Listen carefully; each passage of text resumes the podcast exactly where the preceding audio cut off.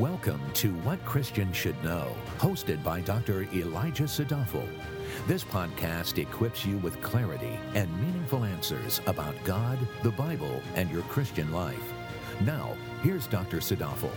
Today we're going to be talking about the facts of faith. I have one single point this morning, and that single point is that the ultimate reality is God Himself. However, in times of trouble, what may keep a believer troubled, what may keep a believer weary, is their focus on the reality around them. As a result, this morning we're going to find ourselves in Psalm chapter 10 specifically Psalm chapter 10, verses 12 to 18. And what those verses show us, what those verses reveal to us, is how we stay focused on the ultimate reality, God Himself, by pleading the facts of faith. Now, for those of you who listen to my other podcast, Preaching Christ, you know that I've been moving through a series called preaching through the Psalms. There, I have already preached through Psalm number 10, verses 1 to 11, but instead of preaching through verses 12 to 18, we're going to walk through it in a Bible teaching lesson here today. So, to reiterate, our focus is going to be Psalm chapter 10, verses 12 to 18, but let's open our Bibles and read all of Psalm chapter 10. So the text says, why do you stand afar off, O Lord? Why do you hide yourself in times of trouble? In pride, the wicked hotly pursue the afflicted. Let them be caught in the plots which they have devised. For the wicked boasts of his heart's desire, and the greedy man curses and spurns the Lord. The wicked, in the haughtiness of his countenance, does not seek him. All his thoughts are, There is no God. His ways prosper at all times, your judgments are on high, out of his sight. As for all his adversaries, he snorts at them. He says to himself, I will not be moved. Throughout all generations, I will not be in adversity. His mouth is full of curses and deceit and oppression. Under his tongue is mischief and wickedness. He sits in the lurking places of the villages. In the hiding places, he kills the innocent. His eyes stealthily watch for the unfortunate. He lurks in a hiding place as a lion in his lair. He lurks to catch the afflicted. He catches the afflicted when he draws him into his net. He crouches, he bows down, and the unfortunate fall by his mighty ones. He says to himself, God has forgotten. He has hidden his face, he will never see it. Arise, O Lord, O God, lift up your hand. Do not forget the afflicted. Why has the wicked spurned God? He has said to himself, You will not require it. You have seen it, you have beheld mischief and vexation, to take it into your hand. The unfortunate commits himself to you. You have been the helper of the orphan. Break the arm of the wicked and the evildoer, seek out his wickedness until you find none. The Lord is king forever and ever, nations have perished from his land. O Lord, you have heard the desire of the humble. You will strengthen their heart. You will incline your ear to vindicate the orphan and the oppressed, so the man who is of the earth will no longer cause terror. So, beloved, overall, what Psalm number 10 tells us is what makes the wicked wicked. And what Psalm number 10 tells us is that the wicked never stay still, they are always doing wickedness. And what the wicked will invariably do is they will go on offense against the saints of God. And when the wicked go on offense against the saints of God, what do God's people do? They go on defense. And as a result, what the final verses of Psalm number 10 are, what verses 12 to 18 are, is a prayer for God to defend the defenseless. And much of the prayer in verses 12 to 18 is a response to what the wicked are doing in verses number 1 to 11. Now, when we take a broad look at Psalm number 10 overall, there's a constant tension between appearance and reality. There's a tension between the way things seem and the way things really are. And what David shows us is that when he turns to God, when he turns away from what the wicked are doing in the world, when he turns from the earthly to the eternal, then all of his anxiety turns into assurance and all of his confusion turns into confidence. And that happens because in his prayer, David is pleading the facts of faith. Psalm number 10 opens in verse number 1 by David saying, Why do you stand afar off, O Lord? Why do you hide yourself in times of trouble? That is not a cry of doubt, but rather that is a cry of desolation. That's how David begins the psalm. But in verse number 12, when David is now praying to God, he's actually praying to God with an air of confidence. Verse number 12 says, Arise, O Lord, O God, lift up your hand. Do not forget the afflicted. Here, the psalmist is no longer asking God why, but instead, he's expressing full confidence in God.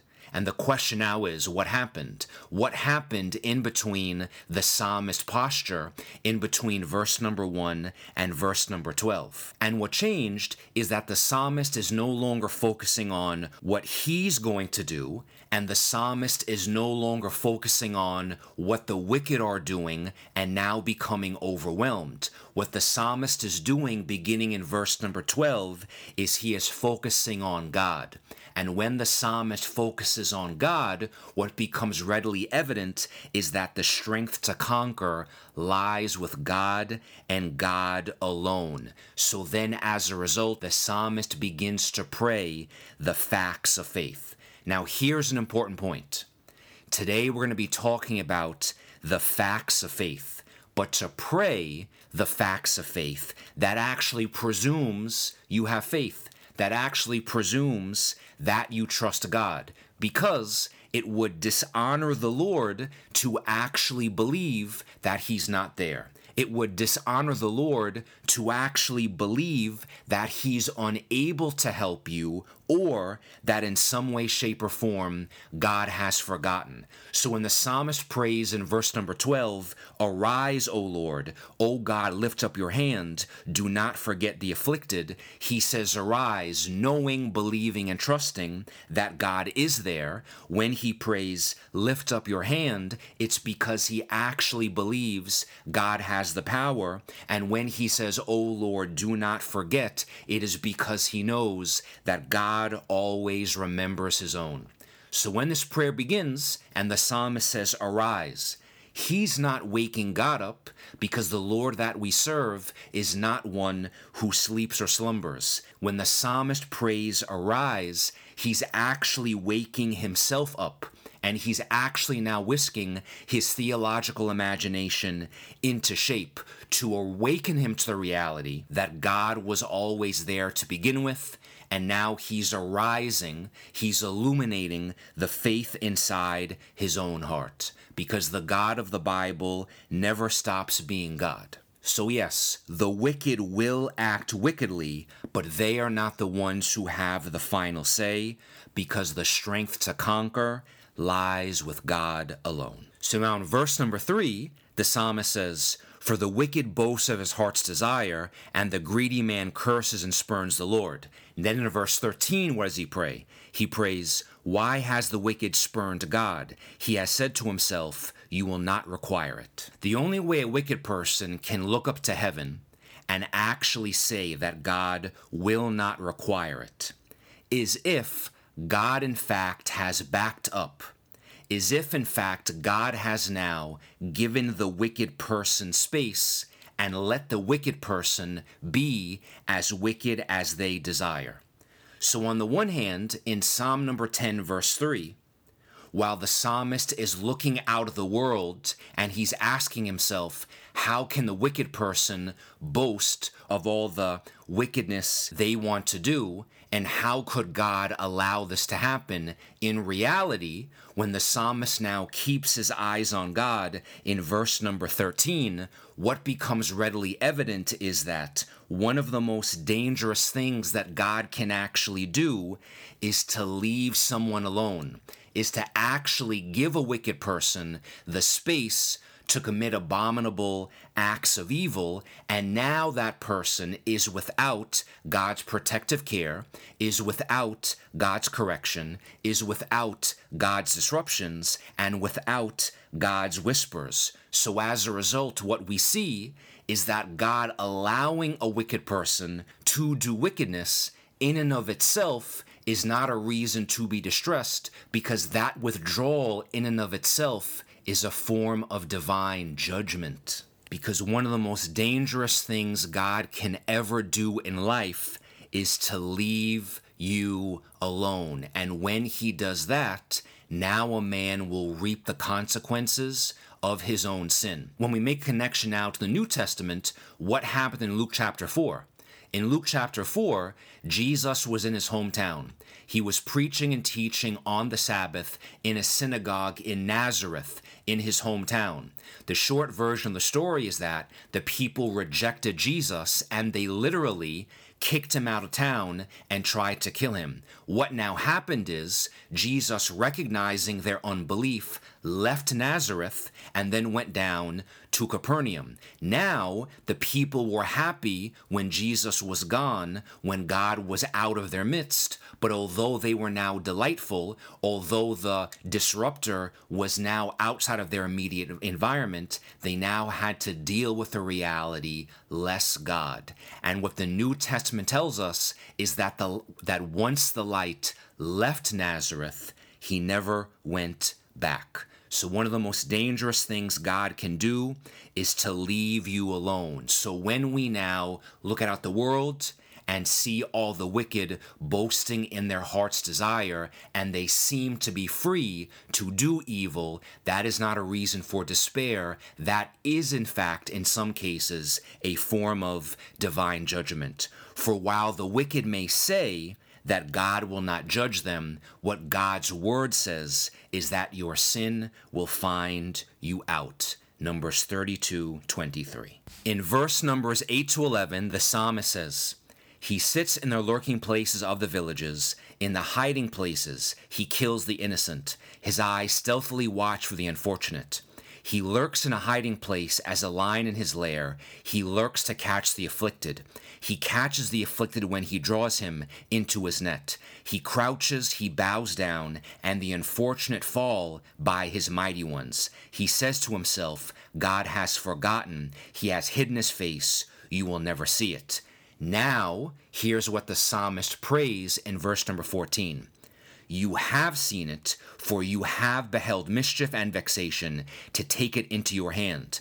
The unfortunate commits himself to you. You have been the helper of the orphan. Now, the unfortunate in verse number 14 essentially refers to the spiritually poor, or those who cleave to no merit of their own. And orphans do not literally mean orphans, it simply means people who have been abandoned here on earth, but they are never abandoned by their Heavenly Father. So, here now is this morning's first point. When we find ourselves in the midst of wickedness, we have to plead the facts of faith. And here is fact of faith number one that God sees, God knows, and God acts. God sees, God knows, and God acts. In verse number 14, the psalmist says, You have seen it, meaning God sees. God even sees your inward grief about the outward trouble all around you. In verse 14, the psalmist says, You have beheld mischief and vexation. In other words, God knows. God is acutely aware of everything that's going on in the environment around you. And the psalmist says in verse 14, You have been the helper of the orphan. In other words, God acts, God does and what the history of the drama of redemption and what the history of God's people in the canon of Scripture and in the legacy of the church tells us is that God is the defender of those individuals who cannot defend themselves. And God is the friend of the man who is spiritually poor, who is spiritually poor. He is the friend of the man who has no merit of his own, and therefore he simply trusts God. Beloved, let us remember the context of verse number 14. The psalmist who prays, Psalm number 10, verse 14, is experiencing evil, is experiencing injustice, is experiencing wickedness all around him. But the Bible also tells us that God is a God who is long suffering, God is a God who is patient, and it's God's patience that explains his seeming delay in justice. But instead of looking at the world around us and asking ourselves, God, why don't you enact your justice? We have to realize that if God is that patient, if God demonstrates such a degree of long suffering with those who reject him, then how much more patient, then how much more long suffering will he demonstrate to those who trust him? As a result, whenever we find ourselves in the midst of wickedness, we never deny our reality, but with eyes wide open, we embrace everything going on around us, but also realize there's a gap between the way things seem and the facts of faith. So if God may seem to be far away, we actually know that God sees. When it seems as if God is not paying us any mind, we know that God knows. And when it seems as if God isn't doing anything, we know that God acts. Because fact of faith number one is that God sees, God knows, God acts. So when we plead in prayer the facts of faith, we actually plead the facts of faith. We do not plead the lies of unbelief. Because realize this, church. Again, Psalm number 10 talks about wicked people who are acting wickedly. But realize the agent, the force that is behind the wicked people, the wicked person doing wickedness, is the kingdom of darkness, is the devil himself. And the devil's MO, his intent in nudging men to be wicked here on earth is to actually drive godly people away from God, is to actually drive them out of their prayer closets so they won't plead the facts of faith and actually believe that what they see around them is the ultimate testimony to what's really real. But the faithful of God know otherwise, and they plead the facts of faith. Because consider this alternative as well. Now that we know that God sees, God knows, and God acts, I want the church to embrace the reality that God takes notice of our troubles even when He seems for a time to take no notice, because God may simply want us to grow up. God may simply want us to mature. If you are an individual who's been in daddy's house for a while, and you begin to take daddy for granted, and you begin to take all of the privileges, all of the resources, all of the benefits for granted. Do you know what'll actually make you appreciate daddy and daddy's house all the more? Being separated from, or there being a temporary distance from, daddy in daddy's house. When it seems as if daddy and all the comforts of his residence are now far, far away. So at the beginning of Psalm number 10, when the psalmist says, Why do you stand afar off, O Lord? Why do you hide yourself in times of trouble? The church should consider that God may from time to time allow us to experience a felt separation from Him not so that we actually lose something, not so that we are in a deficiency, but rather we lose a phony walk with Him in order to gain something more real. Let me say that again. It's a possibility, church, that from time to time, God may allow us to experience a felt separation from Him in order that we don't lose anything, in order that we're not in a deficiency at all, but rather we lose a fake and phony relationship with our Heavenly Father in order to gain something real, in order to gain something with substance. Listen, there are many times in our Christian lives where we may go about day to day affairs and things may look very religious, Things may look very spiritual on the outside, but on the inside, nothing is real. Nothing is actually built on anything of substance. Then what happens? Then we suffer an injustice. Then we have a break in a core relationship. Then we have some type of schism of, at church. And then what happens? Then everything falls apart. Then we feel as if God is far, far away and that God is not paying us any mind. But in situations like that, we have to ask ourselves a question. If we truly and earnestly trusted God so much, and if our relationship with God was so deep and so substantive, then why would something so small, why would something so common, why would something so ordinary unsettle us, disrupt us, and disturb us so much? God may purposefully al- allow you to experience a felt separation from Him to wreck whatever semblance of relationship you had before, and now by allowing you to experience a transient period of desolation, that now is going to change your focus of attention. There's now a new desire in your heart that's now awakened. There's now a new desire in your heart that's genuine and real and doesn't desire anything around you. It desires God and God alone. And that now is going to grow and cultivate something real. That is what's going to augment your faith. That is now going to gift you with a real spiritual peace a real spiritual contentment and a real spiritual joy that can only be discovered in the fires of adversity, in the furnace of trials. And as a result, now, after that felt experience is done, you now have a strengthened heart and a more genuine, real relationship with God built upon genuine biblical faith. So that now, regardless of what happens subsequently thereafter, you can go into your prayer closet and pr- and plead the facts of faith, knowing that God sees, knowing that God knows, and knowing that God acts.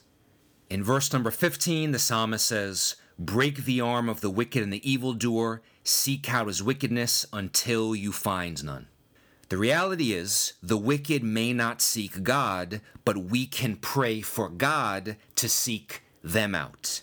And when God finds them, it's an unfair fight because what our text tells us is that the hand of the Lord breaks the arm of the wicked because the strength to conquer rests in God and God alone. In verse number four, the psalmist says, The wicked in the haughtiness of his countenance does not seek him, does not seek God. All his thoughts are, There is no God. The psalmist then in verse number 16 prays, The Lord is king forever and ever.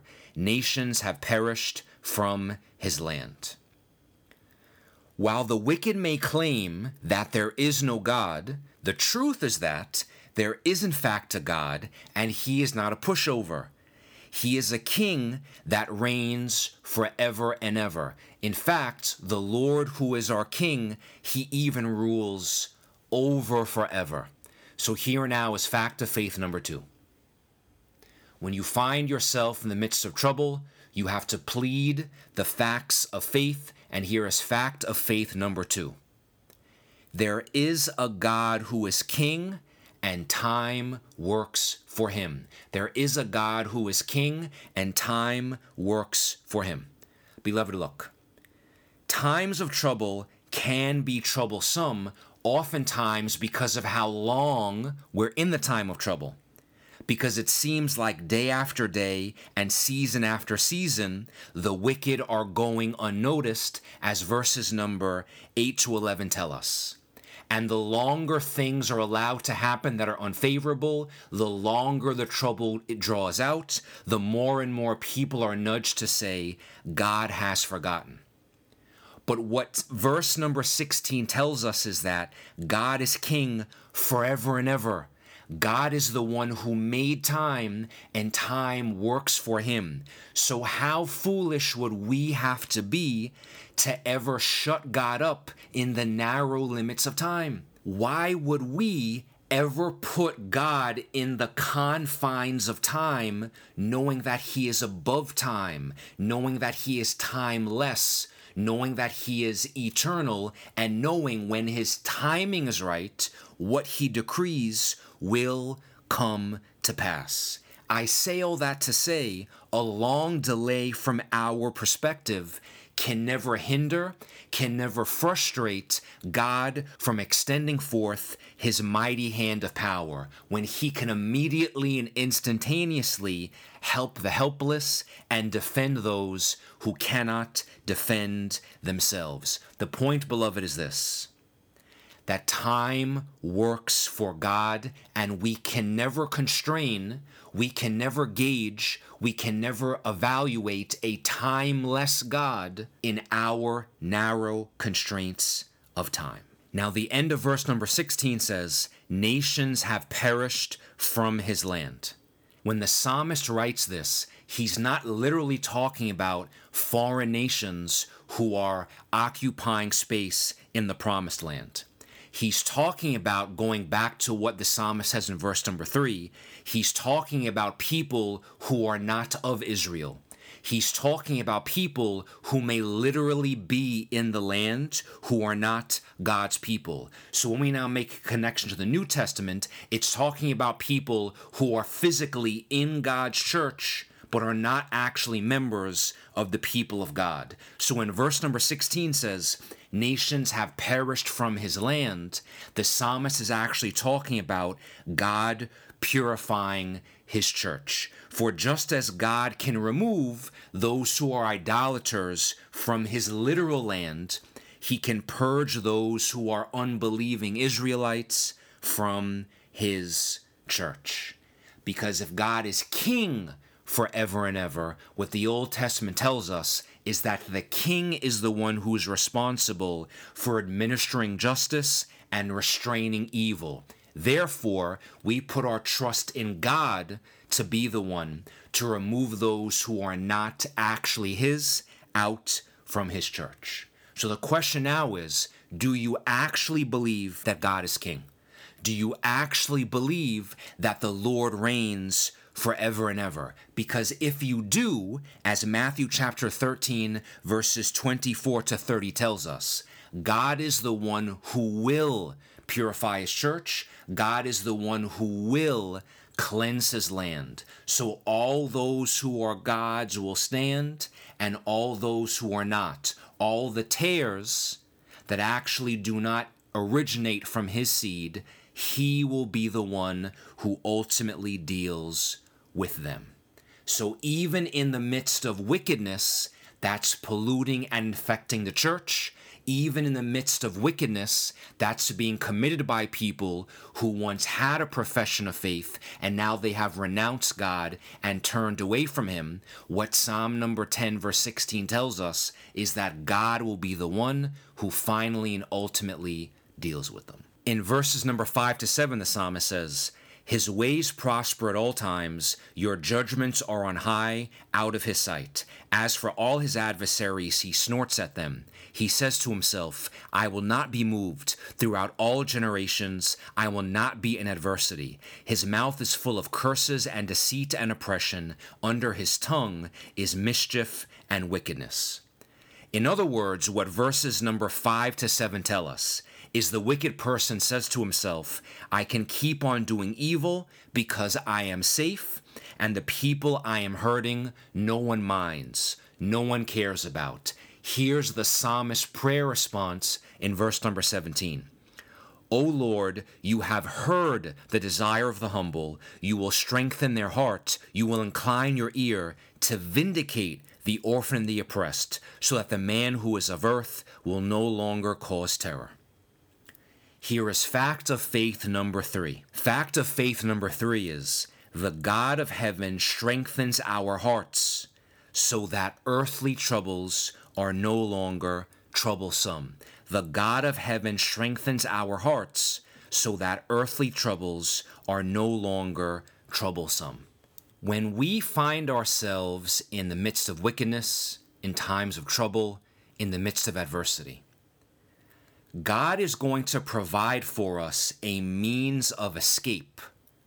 But that means of escape, that exit door, isn't actually a way out of the adversity. The means of escape that God provides is now a capacity to endure, is now the ability to remain under whatever trials exists, so that now our heart is strengthened. So, in the midst of a time of trouble, the earthly troubles are no longer troublesome.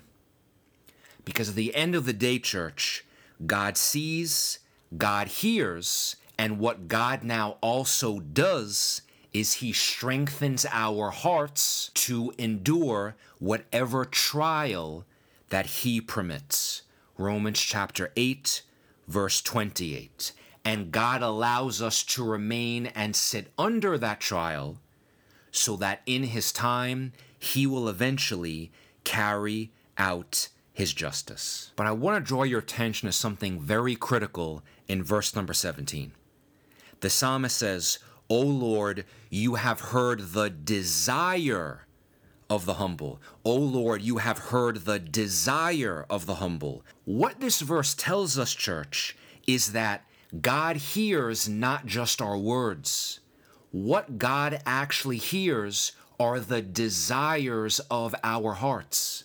This tells us that your heart may have made a prayer to God. Your heart may have expressed a genuine godly desire a long, long time ago, and God is faithful not to answer what you say with your mouth. God is faithful to answer the silent words of your heart. This tells us that true, genuine prayer has less to do with what we actually say with our mouth.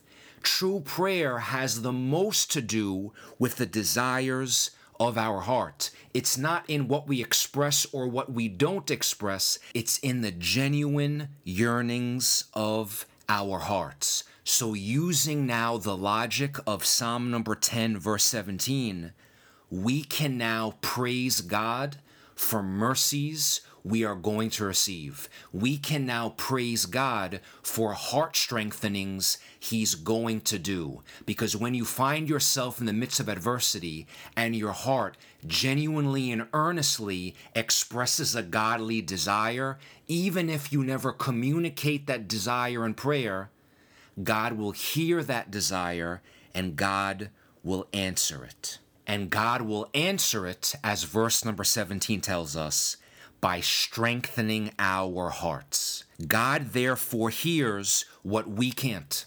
We can't hear the desires of our heart, but God can. And when God hears what we can't, He then acts and answers our prayers. This tells us that prayer is not only profitable, this gives us a resilient sense of confidence, this gives us a resilient sense of hope, and this gives us the strength we now need to plead the facts of faith and prayer, knowing that God hears the desires of our heart that never make it to our lips to express in our prayer closets. But let us not forget what does verse number 17 say? It says, O Lord, you have heard the desire of whom? It says, You have heard the desire of the humble. So God does not hear desires in general, He hears the desires of the humble. And biblically defined, a humble person is someone who is sincere and someone who simply lives in submissiveness to God.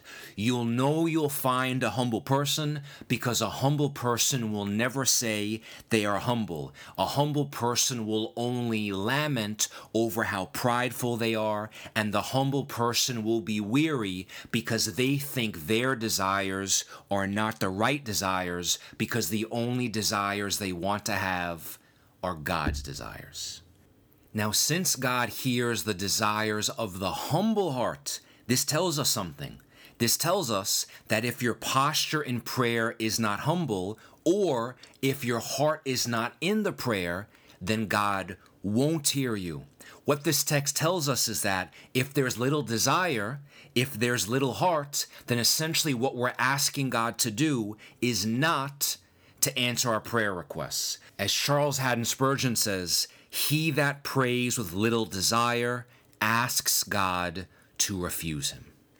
Whenever Christians get into their prayer closets and have a prayer request that they make over and over and over again, it is always far easier to say that God refusing to answer is his will than to actually work out why God is not answering our prayer requests. And one reason why our prayer requests are being des- are being denied is because we don't have the right heart desire. Because verse number 17 tells us that God will strengthen our hearts when our humble heart expresses desires. This gives us a reason to praise God. It gives us a reason to praise God, knowing that He prepares our hearts, and also knowing that each and every day of our Christian walk, our hearts need preparation. And our hearts need preparation because we can't prepare our own hearts. We are unable, through natural means, to grow and cultivate a spiritual heart. And that is difficult work. It is work that is so difficult. The only person who has the ability to do it is God Himself. So we thank God for His grace and mercy that He prepares our hearts, and we also thank God that He will strengthen our hearts to pray, as the text therein says, You will incline your ear, because only God will prepare and strengthen our hearts to pray to Him. And that's an important point not to miss because only God strengthens our hearts to pray. There are many other forces and entities in this world that want to do the opposite. They want to actually weaken our hearts to turn away from prayer, to turn away from the word, to turn away from church, to turn away from wise counsel. The devil, our fleshly carnal nature, the secular ideology of the world, and the kingdom of darkness, none of those things want to strengthen our hearts. All of those things want to weaken our hearts so that we won't plead the facts of faith but only God will strengthen the spiritual heart of one of his children to not only walk in a path of faith, obedience, but to also live a life filled with joy, contentment, and satisfaction. Only God is the one who can strengthen our hearts to pick up and bear our cross each and every day. Only God is the one who will strengthen our hearts to engage in Christian service and not to become weary when we serve all those individuals around us in the church and the world at large. And only God is the one who has the ability to strengthen our hearts so that even in the midst of times of trouble, we don't use that situation as fuel to turn away from God, but rather we use that adversity and turmoil to be another reason to simply glorify and praise God, knowing that He strengthened our hearts to remain under that trial. Church, I don't know how you feel about underlining or making marks in your Bible. But Psalm number 10, verse 17, in my opinion, is a promise that every Christian ought to treasure and to literally plead in prayer, where we say, Lord, you have promised to hear the desire of the humble and that you will strengthen my heart. You will incline your ear, knowing that that is not only a prayer, it's a promise that when we genuinely and earnestly have a sincere godly desire in our hearts, God will hear it and God will answer it. But how will God answer it specifically? He will answer it specifically by strengthening our hearts, not necessarily by changing the situation or the people around us. God will answer our heart desire by strengthening us first. Because consider something, church. When we pray for things, when we pray for stuff, when we pray for blessings, it's actually very easy for God to grant that prayer request. It's actually very easy for God to change things or stuff around you. But what's actually harder is for you to change to be able now to receive that blessing. What's actually harder is for you to change to actually have the character to be able to responsibly deal with and bear whatever blessings God bestows upon you. So when we now not only plead the promise of Psalm number 10, verse 17 in prayer, we plead that promise knowing God will faithfully respond to our heart's desires by changing our hearts first. This then not only changes a promise that we plead in prayer, it also changes how we view prayer in general. That prayer is not transactional, where we pray to God to get stuff. Prayer is transformational.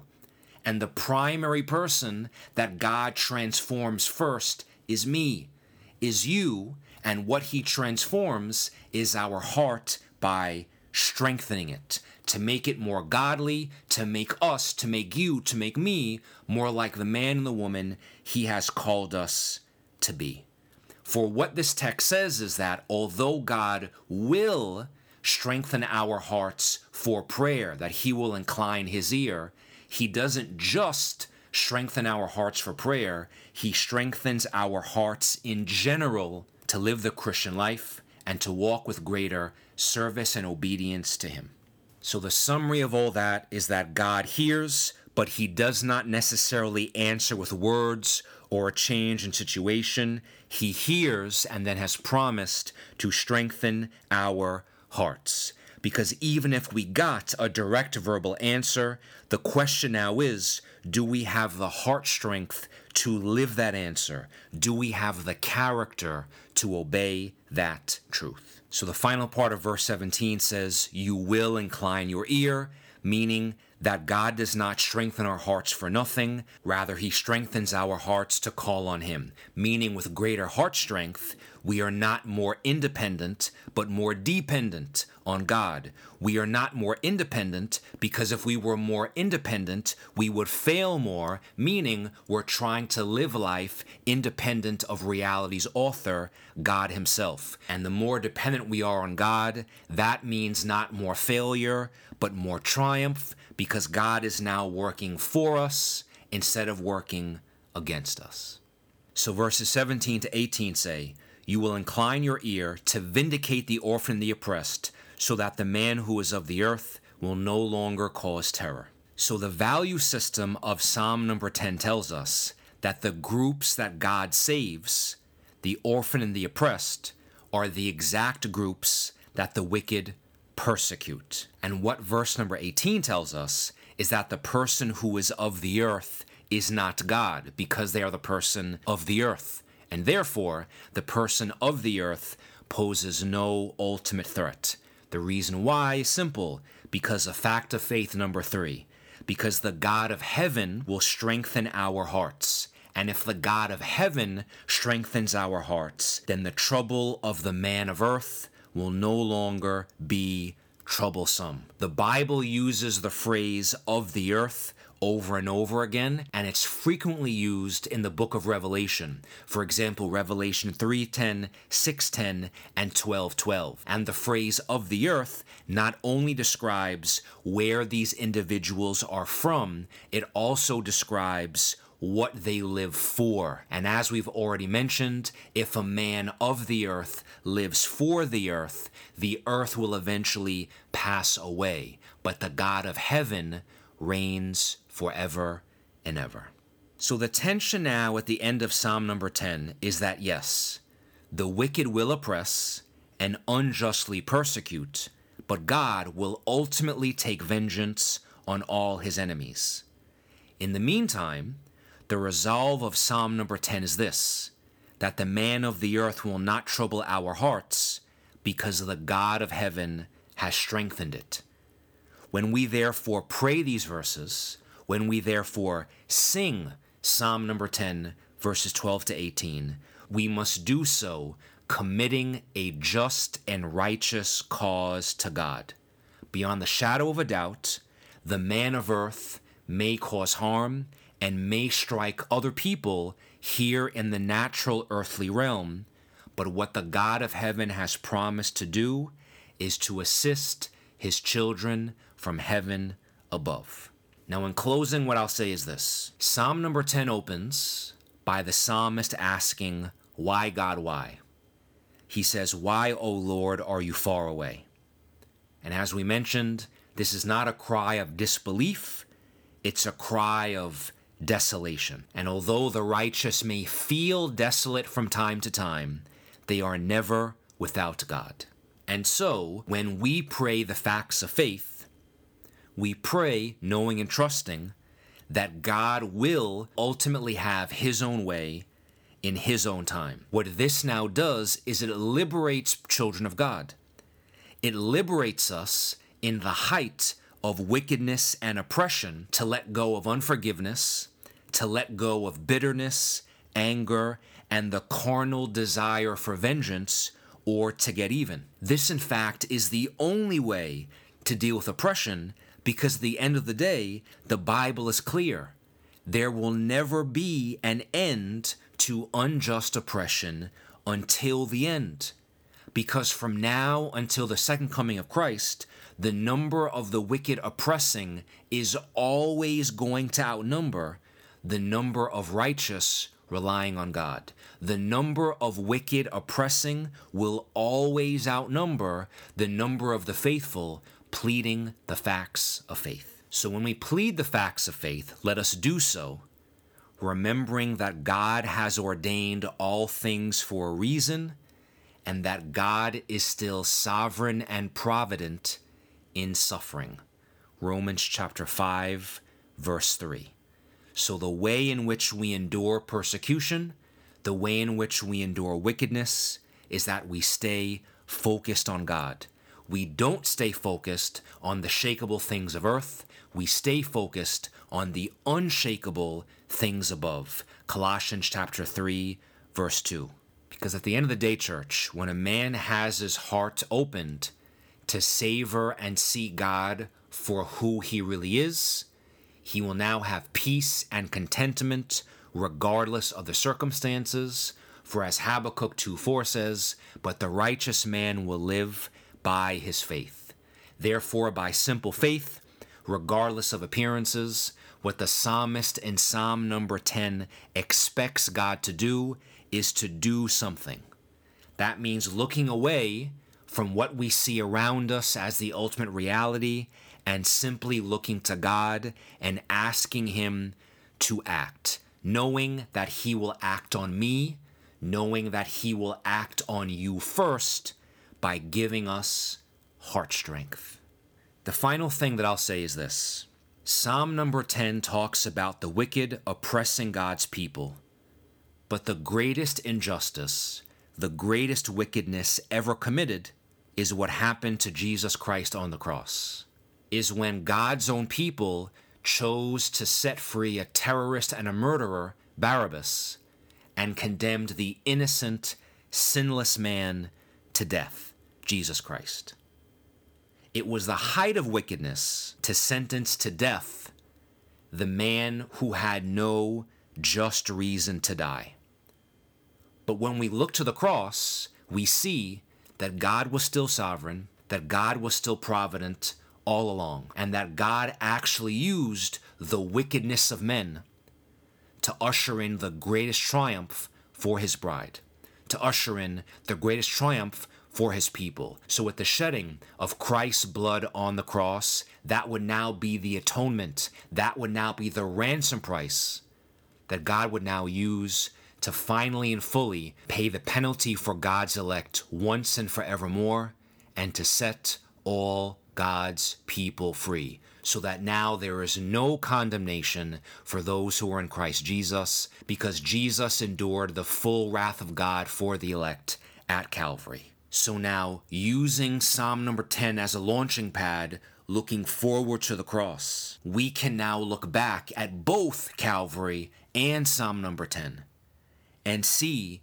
that the Lord is King forever and ever, and that the cross served as the just means for God to vindicate the orphan and the oppressed, so that now all those who are in Christ Jesus are now adopted sons and daughters into the family of God, and we will never be orphaned because our Father is heavenly, who reigns forever and ever. And we will never be oppressed because Jesus Christ set us free to live for Him. Amen. Thank you for listening. For more valuable resources, including a bookstore and online Bible study, visit WCSK.org.